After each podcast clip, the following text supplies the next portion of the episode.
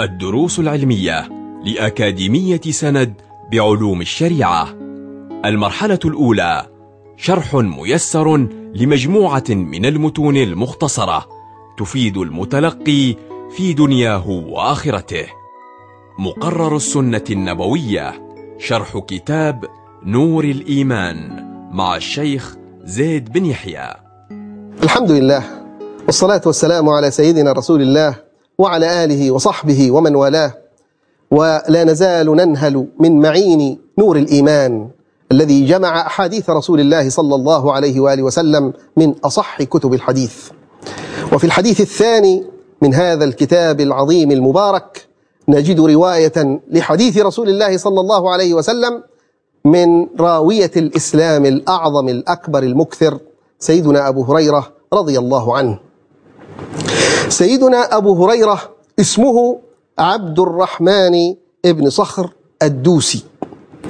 وقبيلة دوس هي إحدى القبائل اليمنية. لنجد هذا الراوي الذي جاء من أرض اليمن وصار الأول في رواية حديث رسول الله صلى الله عليه وسلم يروي لنا في هذا الحديث حديثا في فضائل اليمن. فلا بد أن يكون أحرص من غيره على روايته لأنه يتعلق ببلده. إنه سيدنا عبد الرحمن بن صخر الدوسي على الأصح من بضع وثلاثين قولا. هناك أكثر من ثلاثين قول في اسم هذا الصحابي الجليل لأن شهرته طغت على اسمه. فلا ينادى في مجتمع الصحابة ولا يذكر في القرون التي تلت عصر الصحابة إلا بأبي هريرة ولذلك صار خلاف في اسمه. وهو صحابي محبوب عند أهل الإسلام والإيمان. أسلم عام غزوة خيبر مع رسول الله صلى الله عليه وآله وسلم. أسلم في عام خيبر بين يدي رسول الله صلى الله عليه وآله وسلم ثم لازم النبي صلى الله عليه وآله وسلم الملازمة التامة حيث أعرض عن اكتساب الأسباب أو العمل في أي عمل من الأعمال بل كان في مسجد رسول الله صلى الله عليه وسلم. إن وجد طعاما تناوله وإن لم يجد طعاما قاس الجوع وصبر على عدم الأكل والشرب حتى يهيئ الله له طعاما يأكله ليستطيع أن يعيش وأن يقوم وأن يتحرك.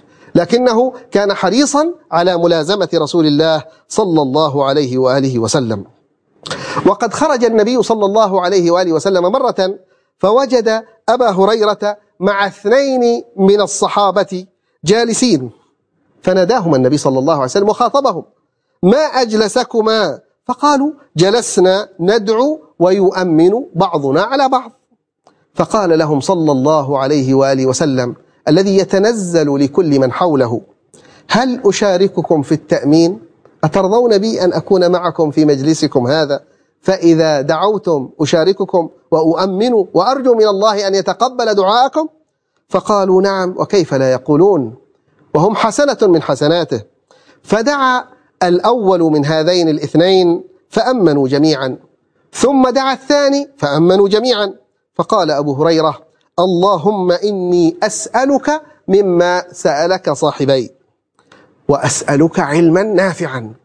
كان لديه من الفطنة وكان لديه من المعرفة. ما جعله سأل ما سأله أولئك وزاد فوق ذلك أن يهبه الله عز وجل علما نافعا. فقال الاثنين بعد أن سمع هذه الدعوة الموفقة ونحن يا رسول الله يا رسول الله ونحن يا رسول الله نريد علما نافعا. لماذا يكون لأبي هريرة ما سألنا وفوق ذلك علما نافعا؟ فقال النبي صلى الله عليه وآله وسلم لهما سبقكم بها الغلام الدوسي أنتم لم تدعوا بذلك وهو كان سابقا للدعاء بهذه الدعوة. هذا العلم النافع يتجلى فيما هيأه الله عز وجل في السنوات القلائل التي صحب فيها رسول الله صلى الله عليه وآله وسلم حيث كان أحفظ الصحابة ببركة دعاء النبي صلى الله عليه وسلم في هذا الحديث. وفي حديث آخر أيضا دعا له, دعا دعا له رسول الله. وفي حديث آخر أيضا دعا له رسول الله صلى الله عليه وآله وسلم بالحفظ. وشهد له النبي صلى الله عليه وآله وسلم بالحرص على العلم وعلى حديثه صلوات ربي وسلامه عليه وهو كما تقدم في الدرس الأول من المكثرين للرواية عن النبي صلى الله عليه وسلم بل أكثر الصحابة رواية على وجه الإطلاق فله في كتب الحديث أربعة وسبعون وثلاثمائة وخمسة آلاف حديث عن رسول الله صلى الله عليه وآله وسلم وترجمته حافلة وإنما هذا موجز يسير وكانت وفاته بالمدينة المنورة في عام سبع وخمسين من هجرة رسول الله صلى الله عليه وآله وسلم. هذا هو الراوي لهذا الحديث الذي نحن بصدد تأمله وبصدد أن نفهم منه معان تنير لنا الطريق.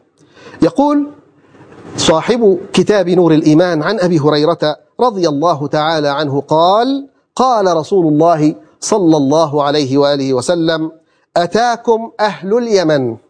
هم أرق أفئدة وألين قلوبا. الإيمان يمان والحكمة يمانية. رواه البخاري ومسلم. ما أعظم هذا الثناء ما أعظم هذه الشهادة النبوية لهذه البقعة المباركة. أرض اليمن. يتحدث النبي صلى الله عليه وسلم عن مجيء جماعة من أهل اليمن فيقول أتاكم أهل اليمن هم أرق أفئدة وألين قلوبا الإيمان يمان والحكمة يمانية. وكما اعتدنا فإننا بين يدي الشرح الإجمالي لابد أن نعلم معاني بعض الكلمات في هذا الحديث. فالنبي يقول أتاكم أهل اليمن أي جاءكم أهل اليمن. لم ينتظروا أن تذهبوا إليهم وإنما قدموا إليكم. أتاكم أي جاءكم. أهل اليمن المقصود بعضهم. بطبيعة الحال لم يقدم إلى المدينة المنورة كل أهل اليمن وإنما جماعة منهم. أرق أي ألين وأسرع لقبول الحق. مهيئين للتقبل لأنوار الحق. الحكمة هي العلم النافع أو هي الإصابة في القول والفعل. فمن كان مصيبا في قوله ومصيبا في فعله كان صاحب حكمة. فالحديث يشير كما قلنا إلى فضائل بلد راوي الحديث إلى اليمن الميمون فيقول أتاكم أهل اليمن أي جاءكم من هذه البقعة طائفة من أهلها وهم الأشعريين. ثم بعد الأشعريين جاء إلى النبي صلى الله عليه وآله وسلم وفد حمير قدموا عليه بتبوك. فيصفهم النبي بهذه الأوصاف هم أرق أفئدة أي ألينها كما تقدم وأسرعها لقبول الحق واستجابة للداعي لأنهم جاءوا إلى الإسلام يريدون أن يدخلوا إلى هذا النور وإلى هذا الدين العظيم وإلى هذا الوحي الذي جاء من السماء. لم ينتظروا حتى يذهب الصحابة إليهم. لم ينتظروا أن يذهب إليهم من يدعوهم. أو من يذهب إليهم ليحاربهم أو غير ذلك بل بمجرد أن سمعوا عن أنوار هذه الرسالة جاءوا لطلب هذا النور وللدخول في هذا الدين. وإنما كان منهم هذا لأن قلوبهم لينة. تبحث عن الدين تبحث عن الروح تبحث عن الاتصال بالسماء. الإيمان يمان. كيف يكون الإيمان يمان أي مبدأ الإيمان يمان لأن مكة تعد من تهامة وتهامة من اليمن ولذلك هناك في الكعبة المكرمة الركن اليماني. فمبدأ الإيمان إذا مبدأ الإيمان مبدأ الإيمان من ما ينسب إلى اليمن. والمراد بهذا الحديث الثناء لعامة أهل اليمن كما رجحه الحافظ ابن حجر رضي الله عنه. ثم يقول في آخر الحديث الإيمان يماني والحكمة يمانية أي العلم النافع موجود عند هؤلاء الناس الذين سيدخلون إلى هذا الدين أفواجا وسيكونون معلمين وسيكون لهم أثرهم في تعليم علوم الإسلام ولعل من أوائلهم أبو هريرة راوي حديث رسول الله صلى الله عليه وآله وسلم. لهذا الحديث فوائد ولا بد أن نعلم فقه هذا الحديث. فنجد من فقه هذا الحديث جواز الثناء على أهل البلدان بما هو فيهم.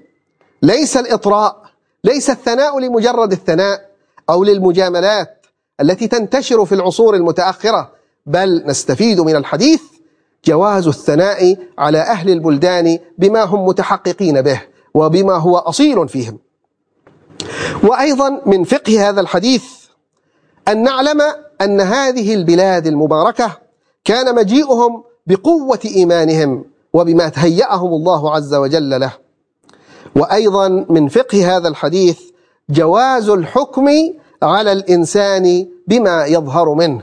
فإن النبي صلى الله عليه وسلم تفرس فيهم عند رؤيتهم هذه الأوصاف وهذه المزايا وهذه الشمائل صلوات ربي وسلامه عليه. كذلك والحديث يدور عن هذه البقعة المباركة جهة اليمن وبلاد اليمن. نجد أن السنة النبوية لم تقتصر في ثنائها على هذه البقعة بهذا النص النبوي. فهناك نصوص كثيرة وردت في فضائل اليمن وفي شأن اليمن لعل من أشهرها ما في الصحيح. اللهم بارك لنا في شامنا اللهم بارك لنا في يمننا ويكرر هذا الوصف وهذا الدعاء الذي يرجو فيه البركة والنماء لأهل هذه البلدان. يكرره ثلاث مرات صلى الله وسلم وبارك عليه وعلى آله. ولذلك ألف العلماء كتبا في فضائل اليمن فهناك الكنز المدفون في مناقب اليمن الميمون وهناك أيضا تحفة الزمن في فضائل أهل اليمن وهناك أيضا اليمن في الكتاب والسنة. ومن أعظم مناقب اليمن التي جمعتها هذه الكتب وجاءت في سنة رسول الله صلى الله عليه وآله وسلم أن النبي لم يعلم من خلال ما جاء في سيرته أنه سجد شكرا لله عز وجل إلا عندما جاءه خبر إسلام أهل اليمن من غير قتال. ما عرف عنه سجوده فرحا بإسلام أحد كسجوده فرحا بإسلام أهل اليمن عندما علم أنهم أسلموا دون أن يكون هناك قتال. وروى الإمام مسلم أيضا والفقه يمان. والمقصود أن فهمهم في دين الله عز وجل بعد دخولهم إلى الإسلام سيكون له خصوصية ولذلك المقصود بالفقه هنا المعنى اللغوي العام وهو الفهم. كما قال صلى الله عليه وسلم خياركم في الجاهلية خياركم في الإسلام إذا فقهوا أي إذا كان لديهم الفهم في دين الله عز وجل. ولا يستطيع الإنسان أن يحصر في هذه العجالة ما ورد في فضل اليمن فهناك أيضا إذا هاجت الفتن فعليكم باليمن فإنها مباركة وإني لبقعر الحوض أذود الناس لأهل اليمن إلى غير ذلك من النصوص التي جاءت في فضل هذه البلدة المباركة. وعسى أن تكون هذه النصوص سائقة لأهل هذه البلاد لأن يعرفوا شرف هذا الثناء وشرف هذا النص فيتجهوا ويقروا عين نبيهم بما يبرزه الله عز وجل على أيديهم في شأن هذا الدين. نسأل الله عز وجل أن ينفعنا بحديث رسول الله وبكلام رسول الله وأن نخرج من كل نص نبوي بمعرفة وفقه وأدب نستفيده في حياتنا ونستفيده في كل شؤوننا. وصلى الله على سيدنا محمد وعلى آله والحمد لله رب العالمين. كنتم مع الدروس العلمية. لأكاديمية سند بعلوم الشريعة. يمكنكم متابعة جميع الدروس عبر موقع الأكاديمية وتطبيقاتها الإلكترونية. سند علم سلوك دعوة.